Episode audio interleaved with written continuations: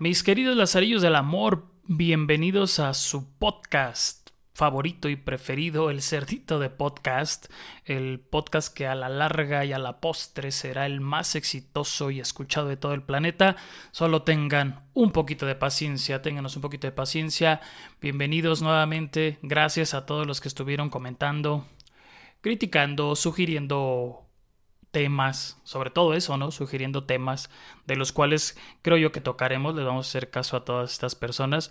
Algunos incluso coinciden, coinciden con, con, con algo que ya quería decir, sobre todo los controversiales y actuales, ¿no?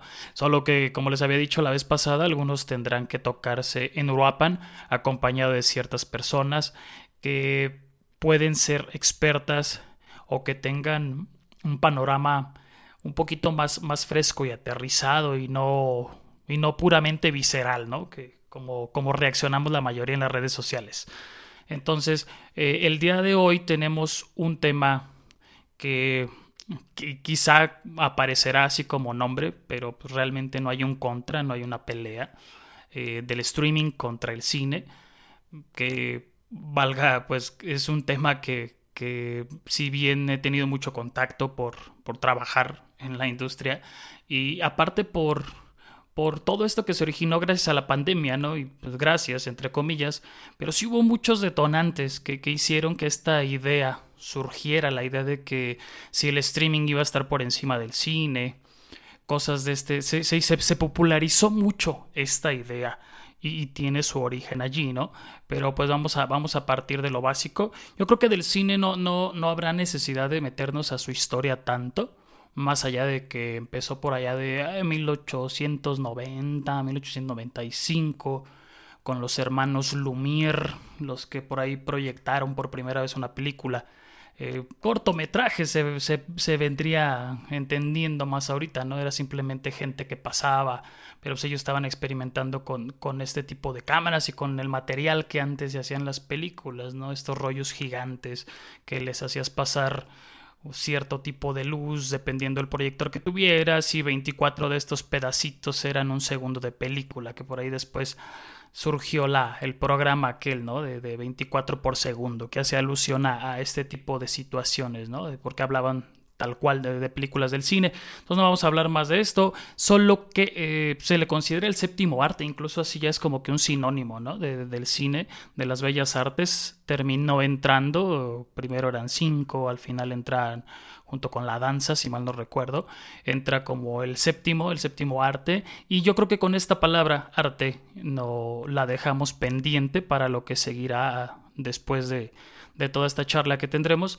para meternos un poquito entonces sí al streaming, que para hablar un poquito de su historia, no mucho para no, no, no enfadarlos, pero pues valga, ¿no? Para poder hacer la diferenciación, porque para mí en mi contexto me suena algo totalmente distinto y de repente les digo y, y repito como que como que la gente cree que es lo mismo, ¿no? Por el simple hecho de haber películas en ambos lugares, por decirle lugares también entre comillas, vamos. Pues el streaming es la transmisión de audio, video o ambas, eh, que se puede reproducir de una manera secuencial, continua, sin interrupciones, según la disposición del usuario o suscriptor, ahora suscriptor, ¿no? Por todo lo que conocemos de... de las plataformas o las plataformas que tenemos ahorita, ¿no? Eh, estas plataformas a grandes rasgos agrupan sus datos en carpetas de manera, ¿qué le diríamos? Semántica, por, por así decirlo, porque no sé, en cuanto a series, eh, películas, y de películas te vas a terror, a comedia, cosas así, ¿no? Entonces, mediante esta manera semántica, pues el suscriptor selecciona si la ve, si la usa, si lo escucha, si lo descarga, dependiendo de lo que sea, ¿no? Como dijimos, audio, música o, o las dos cosas, ¿no? Eh, se habla que su origen empezó por allá de los años veinte, eh, con una persona de apellido, ay, la verdad es que no sé cómo se pronuncie, no sé si es como Square, Square, es S Q U I E R, ese es el, esas son las, las letras que componen el apellido, que era un sistema llamado MUSAC, Eh, que consistía en el envío de señales eléctricas primeramente y después algo así como lo que conocemos ahorita como música, música de fondo se podría decir, ¿no? Como esa musiquita que le podemos poner algo y tranquilamente se puede escuchar. No era, No había voces, era únicamente música. Incluso después nace una marca que se llama Mus- Musak Holdings, que es encargada o, o distribuía eh, este tipo de músicas de fondo, ¿no? Como para meterlo en algunas áreas de descanso, qué sé yo, ¿no? Pero era enfocado a música de fondo. Ahí empezó con esta reproducción de música eh, de corta, por así decirlo, y, y que estaba al alcance de, de mucha gente en ese momento. Sin embargo, eh, en aquel entonces de los años veinte, eh, no pudo competir con el monstruo que no han podido acabar incluso ahora, que también ha tenido que tener muchas alianzas para mantenerse con vida, pero este monstruo llamado la radio, pues no pudo, si no ha podido ni la televisión ni, ni el mismo streaming, porque también es algo totalmente distinto, aunque si hay alianzas de streaming y radio, ahorita lo vamos a checar, pero pues no pudo con este monstruo, ¿no? Pero se podría decir que ahí empezó el inicio de lo que era la parte de, de, del streaming, al tener, en, al tener el, el compartir estas músicas, podría, sin necesidad de pagar nada, ¿no? Entonces ahí empezaba los inicios. Eh, Les decía que pues, con la radio como principal fuente de, de interés de la gente y después de la televisión, pues no había un, un indicio de que los streaming fueran o encontraran una manera de, de subsistir. No tanto porque alguien tuviera la idea o quizás si la tenía se iba a topar con un problema muy gigante que es la tecnología de antes, ¿no? La, gracias a la tecnología de ahora, pues es que que se tiene este tipo de plataformas. Perdón. Sin embargo, por ahí de los siguieron o alguien tuvo que tener como que estas ideas y las siguió llevando a cabo. Eh, en los años de los noventas, que es cuando, les decía ahorita, pues ya con la televisión como, como el medio de comunicación masivo más grande, empezaron las transmisiones de conciertos o de fragmentos de conciertos, y qué mejor que el rock para estarlo transmitiendo, ¿no? En mil novecientos noventa se hace una transmisión de un fragmento de un concierto de los Rolling Stones. Casi Naiden, dijera por allá mi amigo La Perrita, casi Naiden. Y, con, y, y a la postre, cinco años después, se hace otra, otra transmisión de otro, de otro fragmento de un concierto. En mil novecientos noventa y cinco también se hace un, un concierto sinfónico que también se estaba, re, se estaba reproduciendo a la par, retransmitiendo mejor dicho. Y un partido de béisbol de los playoffs. Para quien es fan del béisbol entenderá un poquito más qué significan los playoffs, pero no nos vamos a meter en eso, ¿no? Les decía que, que, que el internet fue el que... el que empezó a revolucionar todo esto del streaming, ¿no? Les decía que el radio se, se tuvo que, que encontrar mucho respaldo en, en el mismo internet para mantenerse. Incluso pues ahora los programas de radio se graban, eh, están en YouTube, están incluso en las mismas... en los mismos streaming de, de Spotify. Entonces, estas alianzas que generó eh, la radio con el internet fueron los que lo, lo han mantenido vivo y vigente, ¿no? Pero bueno, no nos, no nos desviemos del tema. Para la década del nuevo siglo, ya en el dos mil cinco, vino la tecnología, las computadoras, el internet. Ya existía el internet desde el dos mil cinco, sí, pero recordemos que antes, si, si mi generación todavía le tocó como que... El, está, ¿no? De repente sale el meme o cuando estás descargando una canción y dice el, así como, no sé, es como un icono de Windows, ¿no?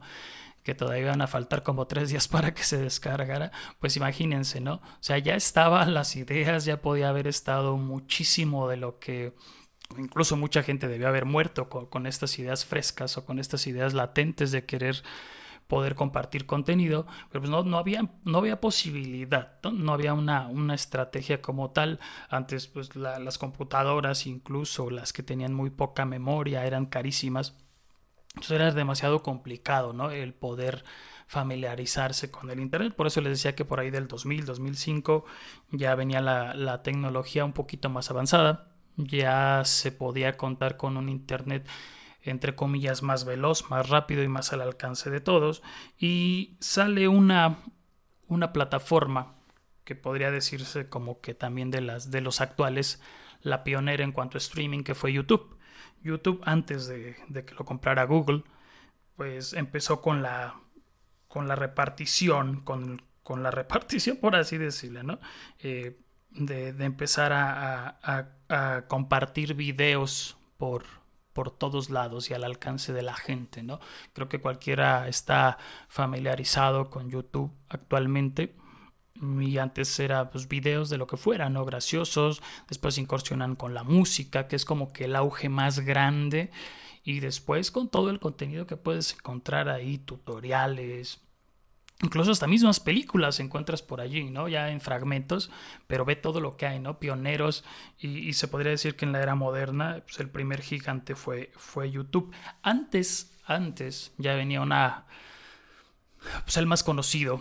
Eh, en mil novecientos noventa y siete, pero ese no lo mencionamos, no lo mencioné ahorita porque pues Netflix empezó en mil novecientos noventa y siete, en dos mil todavía, con compartía únicamente películas, pero en D V D, cuando el D V D empezó también a hacer como que el boom y que ya empezó a desplazar el, el V H S, tenía nada más este, compartía o las, las películas en D V D y a domicilio. En aquel momento en, en Estados Unidos estaba Blockbuster y en México, no sé si era mexicano, la verdad, y si les fallo, pero pues teníamos Macro Videocentro y Videovisión, ¿no?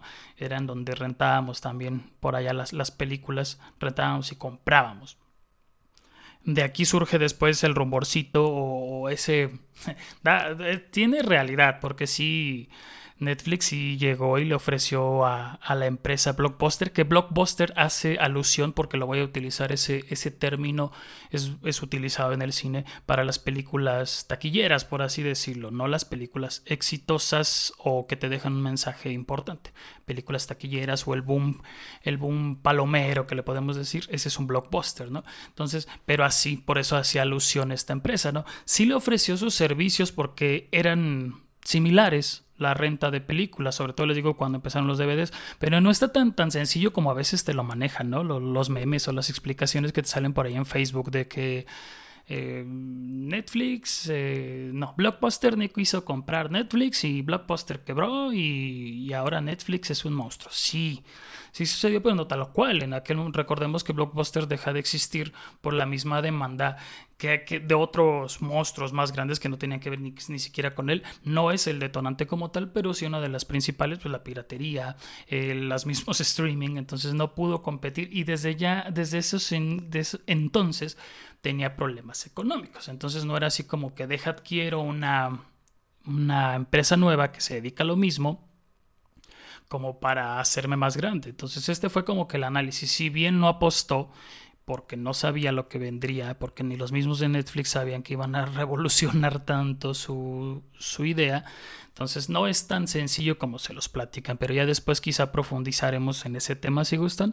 Pero al final del día, pues, eh, lo que sí sucedió con Netflix es que empezó con su contenido de, de películas, ¿no? Y que empezó a partir del dos mil, por ahí del dos mil cinco. ¿Va? Entonces eso sucedió y es lo que tenemos con, con ellos, con la famosa V O D o los videos de baja demanda, así le conocen, así se le conoce, o este término que lo podrán ustedes, no sé, go- googlear, por decirlo con el lenguaje coloquial. Ahí es donde encontraremos, o, o esas siglas son muy comunes cuando hacen referencia al streaming. Entonces pues ahí empieza, ¿no? Cuando, cuando Netflix comienza con este tipo de videos, películas, o empieza a centrar en sus plataformas las series y películas que actualmente conocemos o actualmente estamos mayormente familiarizados, pues es que, que inicia la, la era como tal que, que ahora tenemos al alcance de nuestras manos, ¿no? Y, y menciono mucho Netflix, a pesar de que hay muchas más, pero pues este es el, el gigante, ¿no? O, o, la, o el más representativo e icónico. Posteriormente, Eh, después de Netflix, a la par de que empieza a tener su contenido ya en plataformas y que empieza a generar suscriptores y a ganar dinero y a hacer alianzas, sobre todo esto es muy importante con, con, con, con el streaming, el empezar alianzas con distribuidoras y empezar a tener películas clásicas, películas que no estaban a la par del cine. Ahorita hablaremos del por qué, porque estamos nada más metidos ahorita en el streaming. Pues empezó a tener películas o, o sagas que, que hacían importantes todo este tipo de... interesantes, mejor dicho, interesantes este tipo de contenidos o de plataformas. Eh, sale Amazon, Amazon Video, que, que es otra plataforma que, que ahorita está uh, como segunda después de, de Netflix. Eh, recordemos que empezó apenas hace un año Disney Plus, que ya tenía, que surge después de, de adquirir como tal a Fox, un, una, una cadena importante, una distribuidora gigante también de películas y de, y de material, de series. eh, Simpson, los Simpson es uno de los más representativos, ¿no? Y, y un sinfín de películas y actores que estuvieron ligados a, a ellos por mucho tiempo, sagas importantes que están ahí. eh, adquiere incluso Lucasfilm, ¿no? Que es parte de, de todo lo que tiene que ver con Star Wars y que también es un monstruo gigante en cuanto a películas, y que pues todo lo que saquen de series e incluso hasta muñequitos y nuevos personajes pues terminan siendo importantes, ¿no? Fue una jugada muy muy importante de Disney el haber adquirido Fox, porque lo, lo vuelve un, un monopolio, por, por llamarle de alguna manera, o un competidor digno e importante contra el streaming. Por eso que les decía que, que cuando surge esta idea post pandemia o, o durante la pandemia de, de que si estas plataformas iban a, a, a desplazar o a... Sí, sí, a desplazar y a quitarle puntos al cine, pero no hubiese surgido si, sin la pandemia realmente. Quizá la idea por comodidad, pero no, no estaba como tal el, el, el que se empezara a, a llevar esta idea más allá de lo que originalmente es. ¿Por qué? Porque todavía en el dos mil diecinueve estaba, había un... Ay, ¿cómo, ¿Cómo se llamaba? El Streaming War, así, así le empezaron a bautizar, ¿no? La guerra de los streaming, por lo mismo, porque empezaron a salir plataformas, las que ya les comenté ahorita. Warner ya tenía también su idea, incluso Warner está ahorita, pero está apoyada con H B O Max. Es lo que les decía, alianzas. Al final del día, el que encuentra las alianzas es quien ve las opciones para meterse de golpe. Apple tenía nada más... Sus, sus películas y videos en iTunes, que era una plataforma exclusiva. Entonces ahorita también está buscando el cómo, el cómo incursionar. eh, Paramount, Paramount Pictures también tiene ya ya, ya empieza a, a, a tener su, su sí, su, su plataforma como tal, pero también se está apoyando de de de estas industrias del cable o telecable, como le quieran llamar. Bueno, telecable es una marca, ¿no? Pero los de cable también, ¿no? Entonces están auxiliadas de estas, de estas plataformas, ¿no? Y si bien su principal enemigo en ese instante era la televisión como tal, otra, por decirle enemigo, porque aparte de todo la televisión tampoco podría desplazarse, porque es algo similar a lo que ahorita vamos a ver con el cine. Pero si nos, ahorita que ya toqué tantito televisión, la televisión, su fuerte son las noticias y el más importante de todos, que es muy importante para la sociedad, los deportes, no se diga el fútbol. Entonces, eh, bueno, en América podrás hacer, en Estados Unidos, mejor dicho, pues el fútbol americano, ¿no? Pero el deporte como tal, porque cada país tendrá su, su deporte más popular y con mayores ingresos para ese país, y todo el trasfondo económico y político que hay detrás incluso de esto, pues es complicado. Las noticias, no se diga, eh, que si bien les digo a la par de la radio, pero todos tienen su espacio. Es por eso que ahorita vamos a, a, a diferenciar todo lo que sucede, ¿no? Entonces les decía, regresando a las famosas guerras del streaming, pues era ahí el principal obstáculo que tenían todas. ¿Por qué? Porque al separarse, por ejemplo, cuando se separa... No que se separe, cuando Disney hace su, su plataforma, empieza a pedirle... propiamente a Netflix algunos de los contenidos que tenía. Todavía encuentras algún contenido de, de Disney, pero ya la plataforma exclusiva hace que le esté quitando, y, a la, la, y poco a poco en lo que se terminan ciertos derechos o ciertas series que se hicieron bajo, bajo la tutela de Netflix, y sí con permiso, sí con la alianza, pero como está compartida no se le pueden quitar algunas, ¿no? Y algunas pues siguen generando ingreso, ¿no? Para, para ambas. Pero ahí es donde empezaba, ¿no? Era como el de... Sobre todo cuando les digo, cuando le quitó algún contenido que dijo, este es exclusivo de Disney, me lo llevo. Desde allí se hablaba de, de esta situación, ¿no? Entonces, va, vayamos viendo o dimensionando que, que no habría surgido, les decía, hasta la pandemia. ¿Por qué? Porque cuando, cuando llega aquí la pandemia, que... Que, que era cuando estaba, pues, la pelea fuerte entre ambas, no, bueno, entre ambas, entre todo el streaming que había, entre todas estas plataformas, pues el cine cae la lona cuando se cierran todos, todas sus salas, eh, y pues todos los ingresos que pudiera generar, generar, mejor dicho, caen en un setenta por ciento. Al cerrar las salas, pues, eh, y quedar totalmente, por así decirlo, de alguna manera golpeado, entonces cuando lo incluyen a la pelea que había, fue como de, fue un daño colateral donde ellos lo pudieron aprovechar de vamos, vamos a ver qué sucede, ¿sale? Aparte tenía unos antecedentes importantes, eh, la, la parte de, de, de Netflix, hablando propiamente con el cine, porque ya había los antecedentes de las películas nominadas al Oscar que habían estado directamente en Netflix, como lo fue Roma, que incluso se, se estrenó primeramente En, en Netflix y después en algunos cines contados. ¿Por qué? Porque ya se había estrenado por ahí, ¿va? Entonces tenía, si mal no recuerdo, una que se llamó Los Dos Papas y Historia de un matrimonio con Scarlett Johansson, ¿no? De las más actuales. Y había tenido y han, y han surgido en otras plataformas algunas otras películas que son nominadas al Oscar. También aquí la nominación del Oscar tiene una, ¿cómo se podrá decir?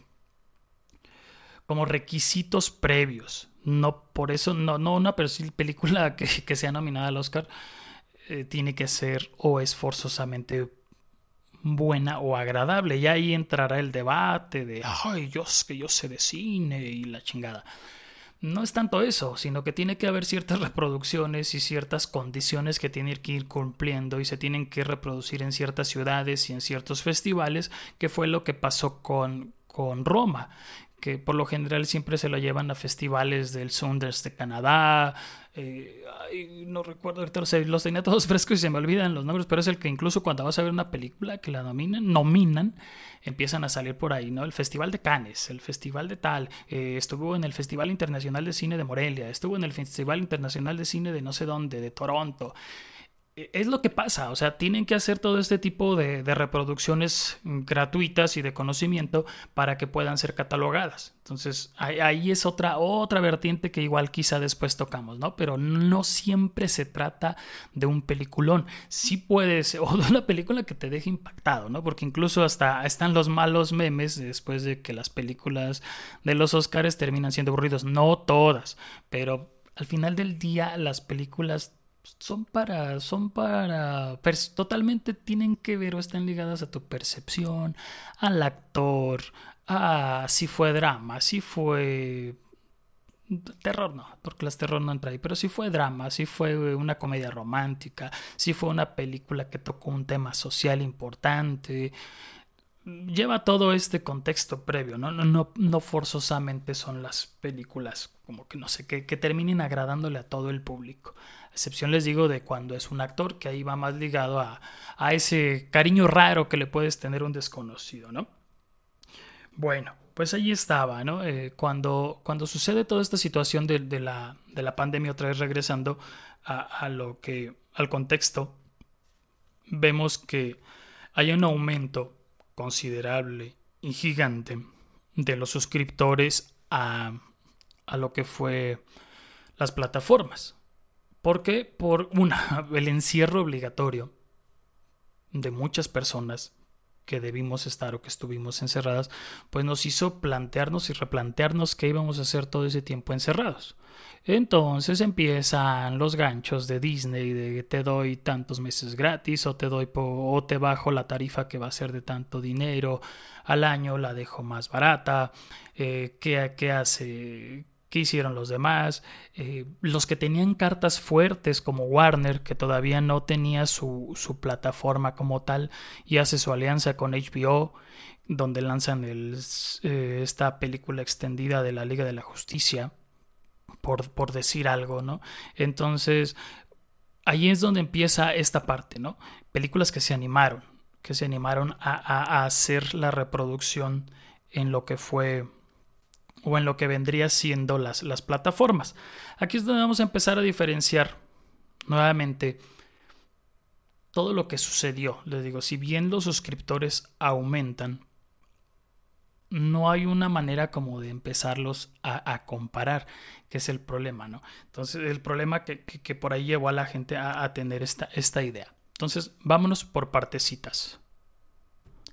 Por partecitas, porque si no, no siento que puedo caer en la, en la confusión o empezar a revolver temas. Aparte, le tenía que tomar al tequila. Hoy sí tengo un tequilita por un lado. Entonces, también hay, hay, que, hay que darnos el tiempo para... para refrescarnos, porque tanto hablar eh, no que canse, pero reseca la boquita. Va, había películas ya hechas, había películas producidas que se tuvieron que parar, que se tuvieron que frenar su estreno directamente en el cine. Ahí es donde empezaron, y, y muchas de estas ya dependían de, de estas plataformas que les había mencionado. Hace rato no había mencionado incluso a Sony.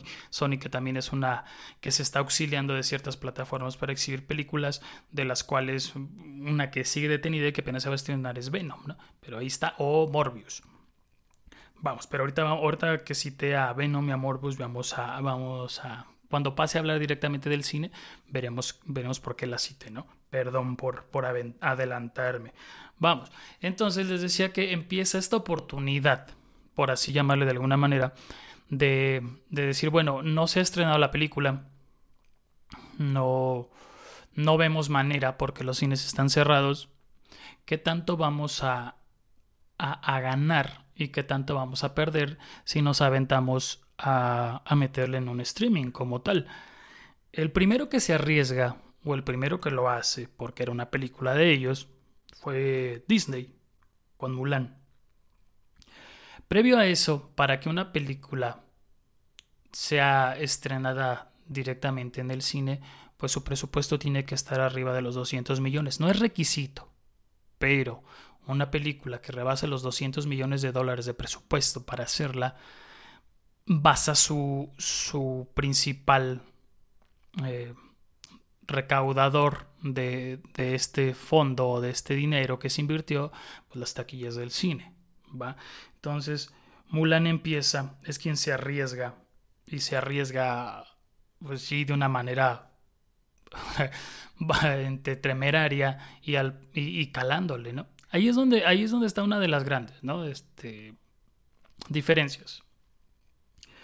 Eh, Mulan, con un presupuesto de doscientos millones o arriba, o entre, por redondearlo, ¿no? Porque no, no, no me consta que fueron doscientos como tal, pero con un presupuesto que redondeado o superado los doscientos millones de dólares, se lanza con esta plataforma de Disney y logra recaudar setenta millones de dólares.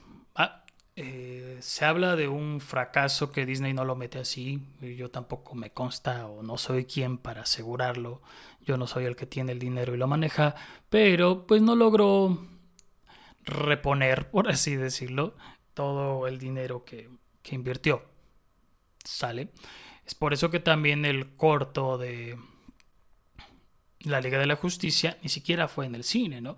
Pese a que mucha gente, pero sobre todo los fans este, de, de, de lo que tiene que ver con, con las películas de cómics, iban, iban a ir a verlo, ¿no? Los fans de D C. Y te encuentras con una película que la metieron casi como si fuera una serie, porque duraba cuatro horas.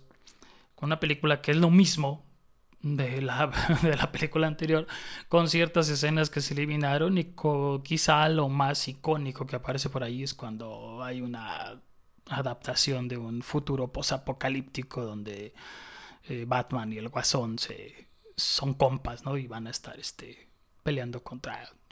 Que, que vendrá después, para qué se los platico, pero si quieren saber a qué hago referencia, hay un cómic que se llama Injustice y que creo que va a ser una película animada de, de, de, de lo que tiene que ver con este, ¿no? Entonces, esta no se arriesga a meterse al cine porque ni siquiera tenía como que el presupuesto o, o los derechos como tal, ¿no? A pesar de que, de que por ahí estaba H B O Max con Warner haciendo estrenos de películas simultáneos, como lo fue otro gran fracaso de, de Warner, y que es alianza con D C, que fue La Mujer Maravilla. Otra película que también se lanza a la par. Esa, esa se lanzó a la par en Estados Unidos con, mediante esta cadena o apoyados de H B O Max y en el cine. Y es una película que costó también arriba de los doscientos millones de dólares.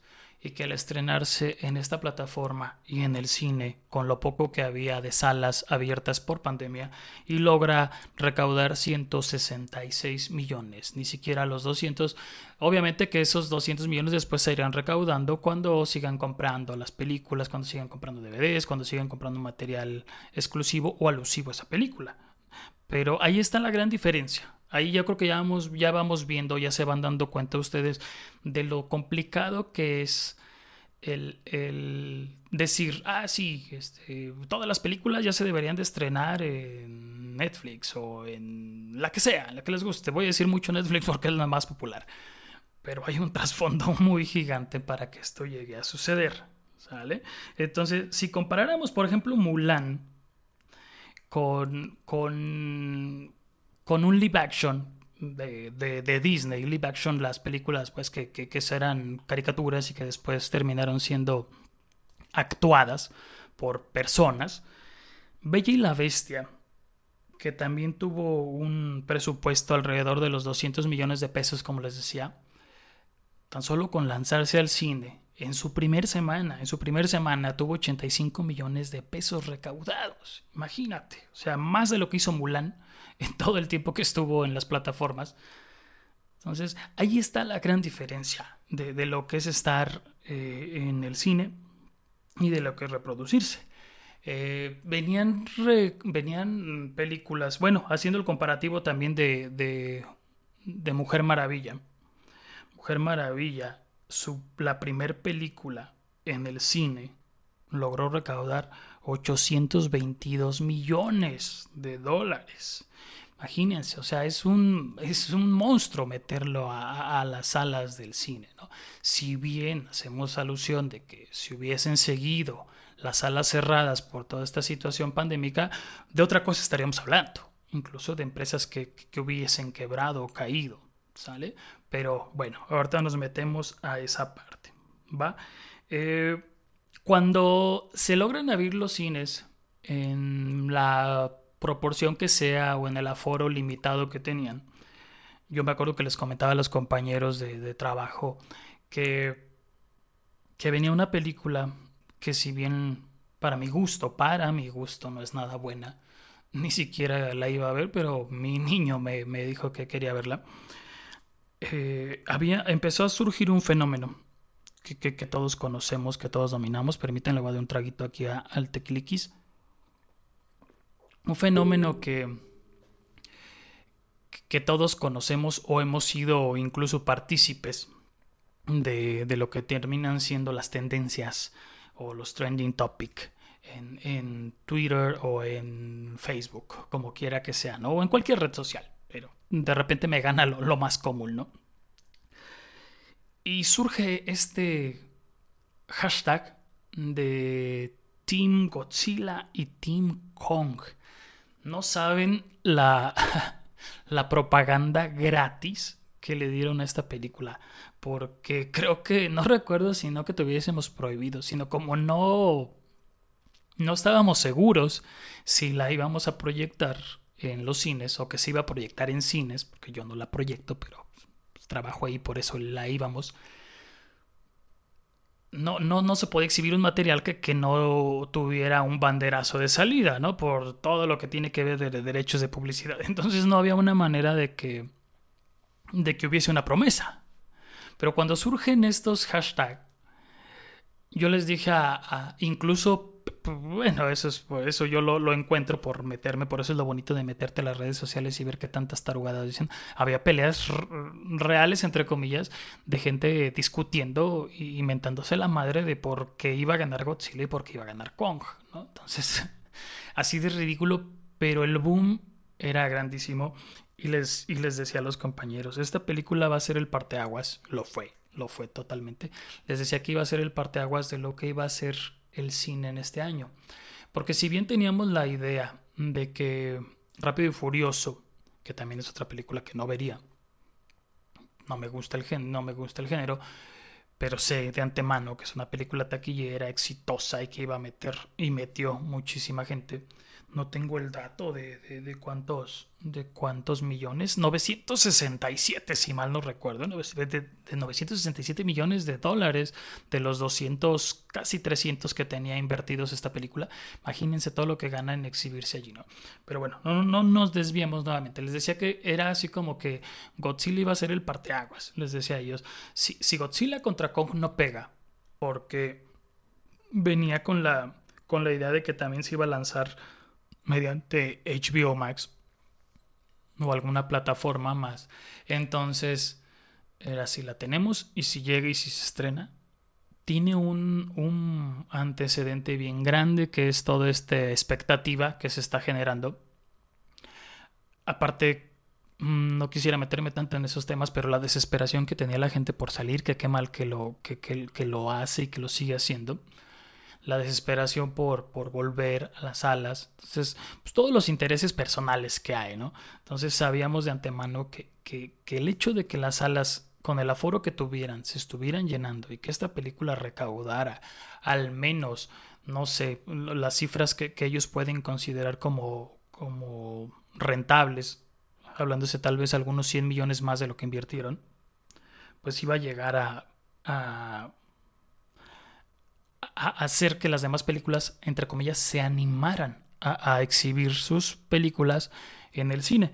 Godzilla contra Kong tenía un presupuesto por ahí de los ciento sesenta millones de, de, de dólares y recauda los cuatrocientos sesenta y siete en las primeras semanas, ¿no? Entonces fue una película súper exitosa en ese momento, lo cual ocasionó que películas como Black Widow, que se habían retrasado casi un año, Venom, que se estrena en... Bueno, Black Widow, Black Widow ya se estrenó.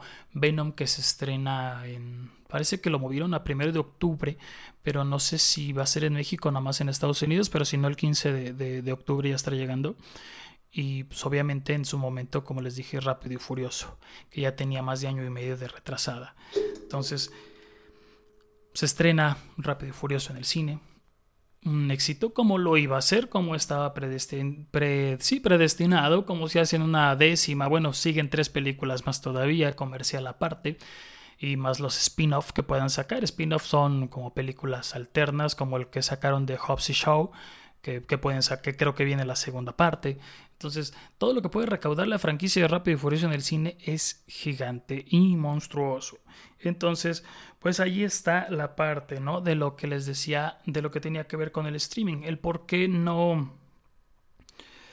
no que no se pueda competir o que no se pueda, mmm, que no estén buscando, porque también no sería como que, que, que como que no sería razonable que una empresa no buscara seguir creciendo, no buscara seguir como que, pues sí, ganando en su, ahorita suscriptores y después ganando un terreno muchísimo más grande de lo que tiene que ver con, con meterse a las películas, ¿no? O meterse como tal a, al cine y que el cine eh, meta películas a las plataformas.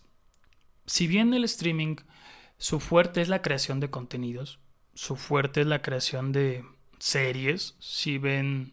Para hablar, pues es que es el más común y es el que más están, ¿no? Pero bueno, podemos hablar de Juego de Tronos. Yo no he visto esa serie, pero es un monstruo Juego de Tronos.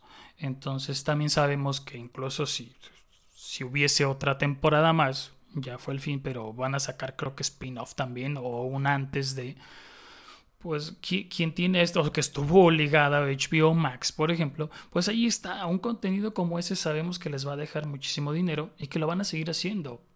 No sé, Netflix, que tiene por ahí ahorita series ay, sumamente eh, exitosas o contenido muy bueno, o que estuvo, o que al menos en México, por ejemplo, estuvo promocionando y transmitiendo Breaking Bad, que es...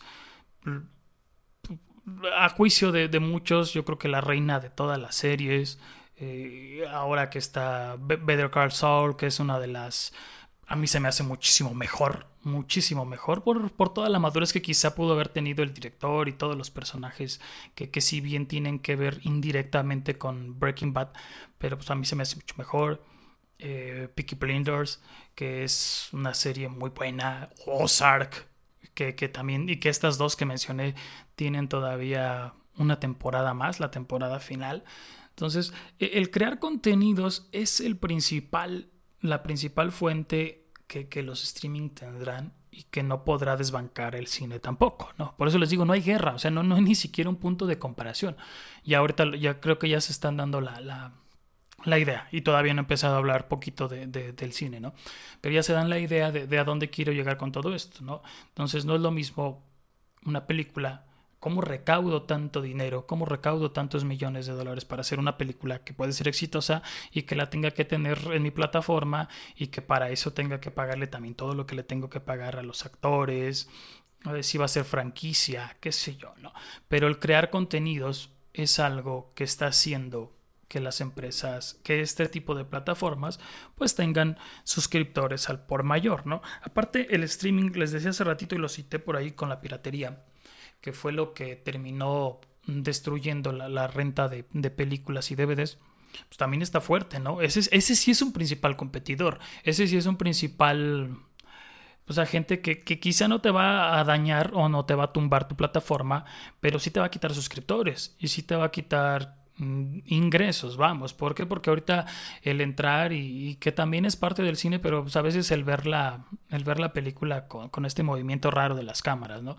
Pero qué sé ya, qué, qué, qué plataforma están, Cuevana, creo que así se, se nombra, eh, o que te mandan, el, a veces estás en, en Facebook y ya sale por ahí el de pasen el link o pasen el Zelda o este tipo de, de, de, de nombres que le dan a, a cuando te pasan, pues sí, tal cual un link y estás viendo la... la una película o una serie que apenas se estrenó, ¿no?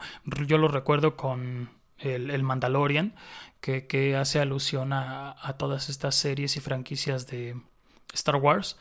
Pues también era así como que, ¿y, y cómo, no? ¿Y cómo la voy a ver? No me quiero suscribir todavía a, a Disney porque no, no quiero, está caro. Al final creo que muchos de los suscriptores de Disney fueron gracias a, a todo lo que está haciendo Marvel con Disney, ¿no? Que, que a fin de cuentas pasan a hacer lo mismo. Bueno, ahí está la diferencia a, a grandes rasgos de lo que puede ser una, una exhibición de películas. Aparte, hay un acuerdo importante, ya metiéndonos al cine. Vamos a hablar del cine. Les decía, las películas para con más de doscientos millones de presupuesto directamente tendrán que ir al cine porque si no, no van a recuperar todo lo que invirtieron. Es lo que les comentaba hace ratito, ¿no? Eh, el año pasado, o cuando, justo cuando fue la pandemia, había una película que, que prometía revolucionar un poquito la, la, la no, no la industria del cine, como que el concepto de las películas, porque era, es de un director Que, que ha hecho grandes, grandes películas, pero que la mayoría lo va a relacionar o lo va a conocer por la trilogía de Batman, donde su, su boom o su película con mayor ingreso de esas tres fue Dark Knight, donde sale el Guasón. El, para mí el mejor, no, no lo comparo con, con el de el actual, es distinto, que es, también es un actorazo, no por nada los, los premios que te da cada quien, pero no nos metamos a eso, ¿no? Para mí es el gusto, o, o no los comparo, ¿para qué los comparo? Si estoy en un podcast que no está comparando nada el tema de hoy. Entonces, con, eh, a lo que iba es que, eh, pues imagínense, mil trescientos millones de dólares con Dark Knight, ¿sale? De los doscientos millones que le había metido Christopher Nolan. Eh, venía con una apuesta importante de la película Tenet, Tenet que, que yo no la vi, la verdad es que no, no, no tuve chance en ese momento, eh, venía con estos arcos raros de, de ay, no sé si vieron la película, ay, no recuerdo si se llama El Origen, sale Leonardo DiCaprio, se me va el nombre ahorita, qué mal, qué mal que, que lo diga, pero venía siendo como estas Estas películas con, con flashback, con que te quedas con que sí sucedió o no sucedió, que al final la tienes, dicen por ahí, la tienes que ver una o dos veces como para entenderle o para lanzar el mensaje. Pues no, se, se aventura con lo poco que había de, de, de clientes y de asistentes y la poca promoción que le hicieron y toda la promesa que tenía Tenet de ser una película... con el, al menos si no iba a tener el como que el gusto o el agrado, iba a ser muy similar en cuanto a la en cuanto a la recaudación de fondos. Sin embargo, aún así con eso poco que tuvo de exhibición, se lleva los cuatrocientos millones de dólares. Por ahí, no sé si fue él directamente, pero durante el rodaje de la película, ya después de las transmisiones de, de, de, de Tenet, esta película, lo cito y lo tengo aquí en la hoja, de, él comenta que algunos de los más grandes cineastas e, y estrellas del cine se acostaron la noche anterior de la pandemia pensando que trabajaban para, eh, para el mejor, para la mejor empresa cinematográfica. Sin embargo, se dieron cuenta que estaban en el peor servicio de streaming.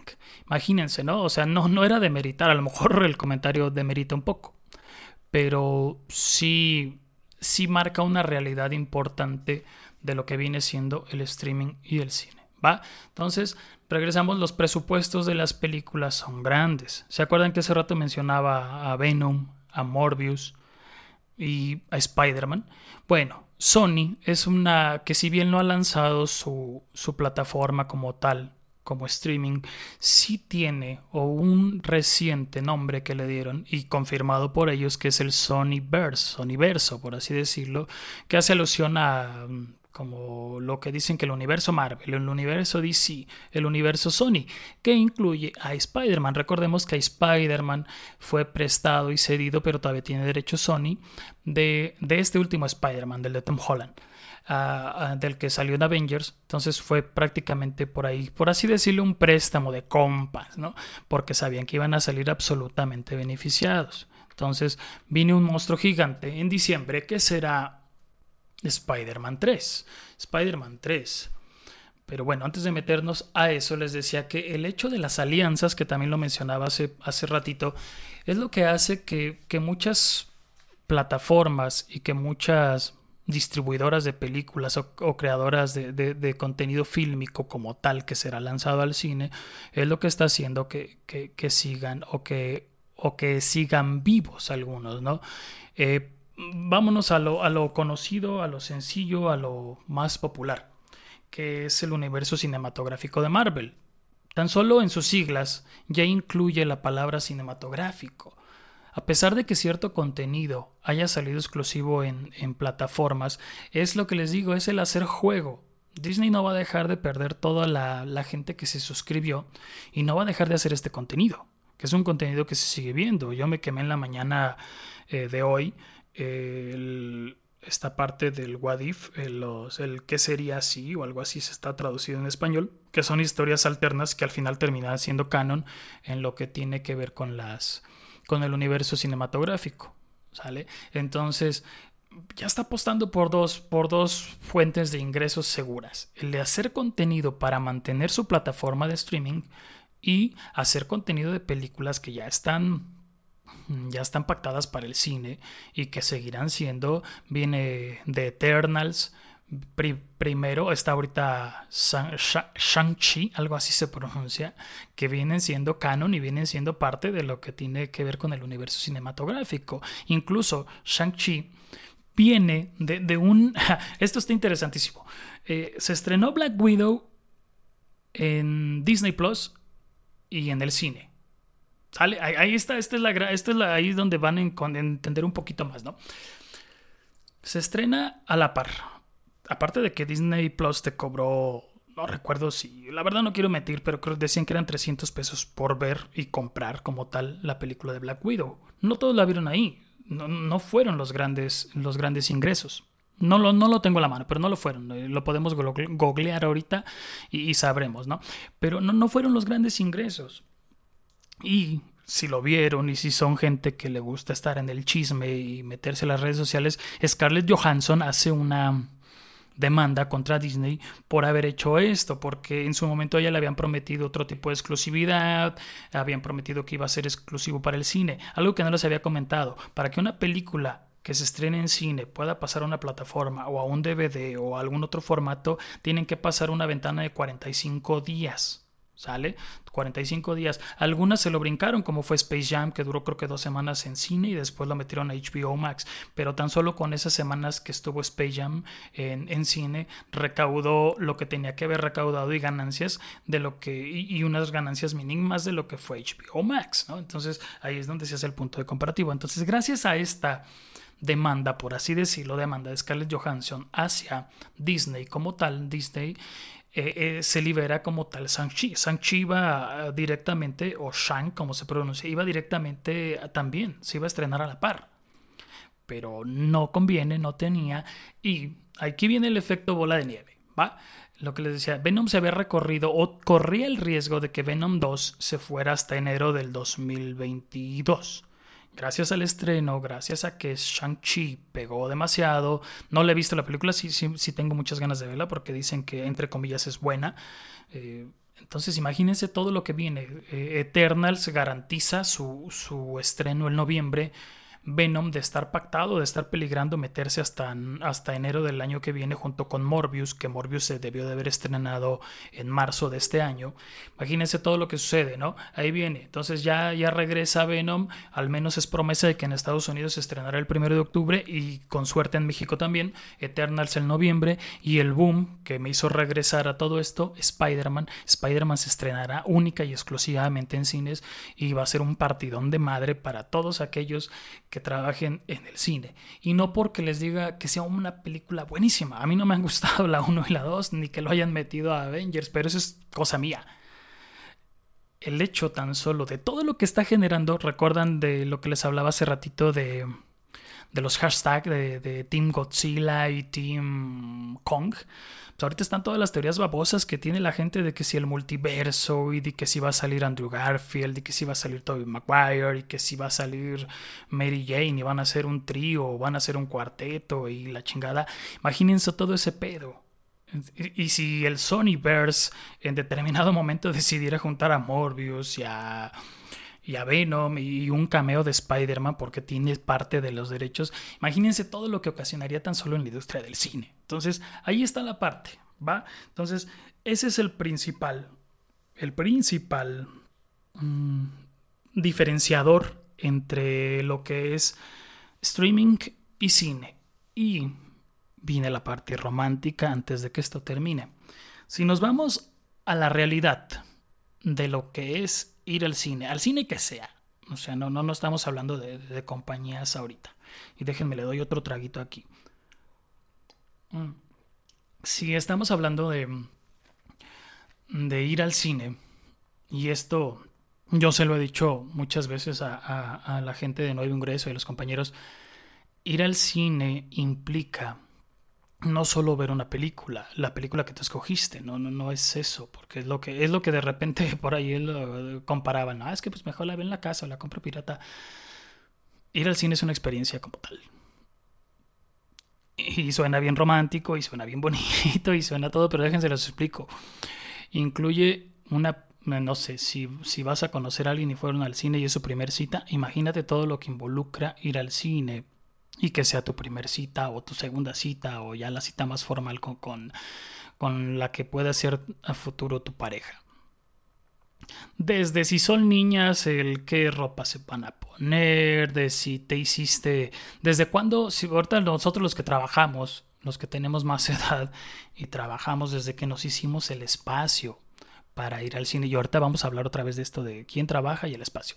Desde que te hiciste el espacio, si eres niño o niña, qué, qué, qué ropa me pongo, a qué hora está la película, si ese día llovió, si no llovió, y si llovió me abrazaron, si me dieron mi primer beso. Si es un domingo familiar, como lo acostumbran muchísimas familias, sobre todo de Europa, bueno, también acá de Dolores, de Europa, Michoacán, eh, donde veíamos cada semana A, a, al menos diez, doce familias completas de cinco o seis personas todos los domingos yendo al cine, llevándose bien. Un día le tocaba al hijo, un día le tocaba a la esposa, un día le tocaba al amante. No, un día le tocaba a, a, a cada quien, ¿no? Y lo viví y muchas de esas familias, pues, cuando las vea, las puedo saludar porque era así como de, ¿ahora cuál van a ver? Entonces ya eran, entonces toda, toda esa experiencia y después del cine te vas a comer y después de allí te vas a otro lado. Entonces no es solamente ir a ver una película, ¿va? Entonces el, el, el ir a ese lado, el, el, el asistir a... a cualquier cadena de cine implica una experiencia previa a, a, a verla. Entonces involucra muchísimas cosas más. que no es lo mismo de estar echado viéndola, y que no lo demeritamos. A veces es bien a gusto, bien cómodo estar viendo una película en tu casa. Y aquí venía otra, hace ratito les hablaba de los tiempos y del trabajo. Ahí es donde no puedes apostar tanto como, o la diferencia, porque te digo, es, es dis- totalmente distinto, no puedes comparar una cosa con la otra. Pero si te vas a comodidades y a contenidos, si hay series de diez, doce capítulos, estamos hablando de diez, doce horas. Entonces, para un chavito que nada más va a la escuela, y no, no nos vamos a meter en que si son ninis o no, ni cosas como esas, para un chavito que a lo mejor nada más va a la escuela, no trabaja, se puede chutar perfectamente las seis, doce horas de una serie de, de la plataforma que sea, bien a gusto, ¿no? Pero si tú trabajas, o si tienes toda esta carga de estrés del trabajo, pues a lo mejor te avientas un capítulo o dos diarios y ves otro, y así te la vas llevando, ¿no? Entonces, y en el cine te haces tu espacio para ir. Entonces, lo que les digo, la, la diferencia entre, entre todo lo que conlleva, o hacia quién van dirigidas también las, las series o el, o el contenido que cada, que cada una de estas industrias maneja, ¿va? Espero les haya quedado un poquito más más claro, más fresco de, de esta idea, si es que la tenían. Está bien que, que el streaming tenga esta idea, que, que bueno que la pueda tener, o que, o que sea su, su objetivo a largo plazo. Estamos hablando de la realidad de ahorita y de lo que va a venir en unos, ¿qué te gusta?, cinco o seis años más, donde yo puedo apostar firmemente a que la industria del cine no, no, no, no va a ser opacada. Si bien va a haber más suscriptores, si bien estas, estas plataformas tendrán que buscar alianzas, sobre todo las alianzas son importantísimas, buscar alianzas de cómo llegar y cómo empezarle a quitar y restar clientes al otro, pues ahí está, ¿no? Yo creo que, que la, la preocupación que puede tener más la industria del cine, y eso sí no lo discuto para nada, es, es el servicio. Porque el servicio sí opacaría esta experiencia que, que hablaba hace ratito, ¿sale? Ahí un mal servicio sí puede ocasionar que, que la familia que iba cada domingo deje de ir. ¿Por qué? Porque el servicio ya no es bueno, es de mala calidad. Si bien también parte del servicio eh, se vio o se ve incluso todavía ahorita mermado por, por temas de pandemia, que no debe de ser una excusa, pero sí es, un, es una variable digna de considerar.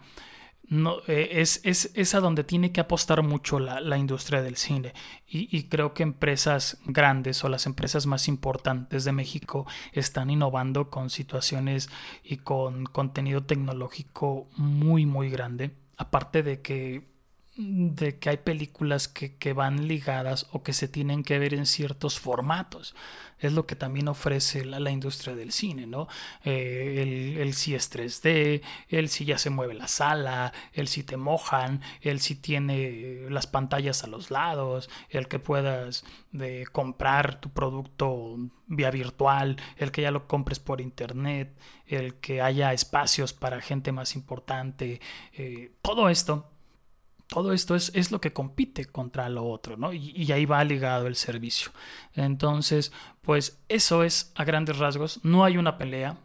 La gente lo, lo hizo o lo creyó o, o, o lo entendió así por, por todo lo que venía sucediendo con, con esta situación desastrosa de, de, de salud en la que estamos atravesando todos o la mayor parte del mundo. Pero nunca, nunca ha habido una, una pelea como tal, ¿no? O nunca, nunca ha habido una, una situación así. Aparte, creo que no hablé de los, de los derechos y las exclusividades que, que tiene cada, cada actor, o sí, perdón, ciertos actores con, con ciertas, pues sí, con ciertas este, distribuidoras o con ciertas, no sé, este, cadenas importantes de cine. O sea, ya hay una exclusividad. Eh, llámese lo que han escuchado, ¿no? Es, no sé, como Tom Holland firma para dos películas más con el universo cinematográfico de Marvel. Entonces ya ahí hay un convenio, ya ahí hay un acuerdo donde si no lo com- si no lo cumple el actor, pues son, a lo mejor ya no le pagan, no hay demandas, qué sé yo, o todo lo que ganó, o pierde regalías, etc, etc, etcétera. Entonces hay un montón de situaciones que, que, que tiene que ver ligadas a, a, a actores como tal, que los hacen depender y estar exclusivamente con, con, con la industria de, del cine, ¿no? Entonces, bueno, espero les haya servido. Por eso les decía hace ratito que no es un, no es una pelea.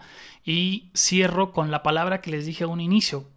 El cine es arte, pese a que se pueda cuestionar y se pueda decir, no, es que ya cada vez está más chafa y que ya hay películas que, que, que le meten cada cosa, independientemente de eso, sigue entrando dentro de lo que es el arte, y el arte tiene que ver mucho, mucho, mucho con la percepción y con la interpretación y con lo que entiende el que lo consume. Entonces, pues es lo que les comentaba hace ratito, ¿no? Desde las experiencias hasta todo lo que pueda proyectar, de volverme fan, de volverme crítico, de volverme analítico, de, de querer seguir pegado y de todo lo que me proyectó una película. Sí se enganchó conmigo, como cuando leo un libro y digo, ah, este es el mejor. Pues quizás sea el mejor porque te enganchó o te movió algo, ¿no?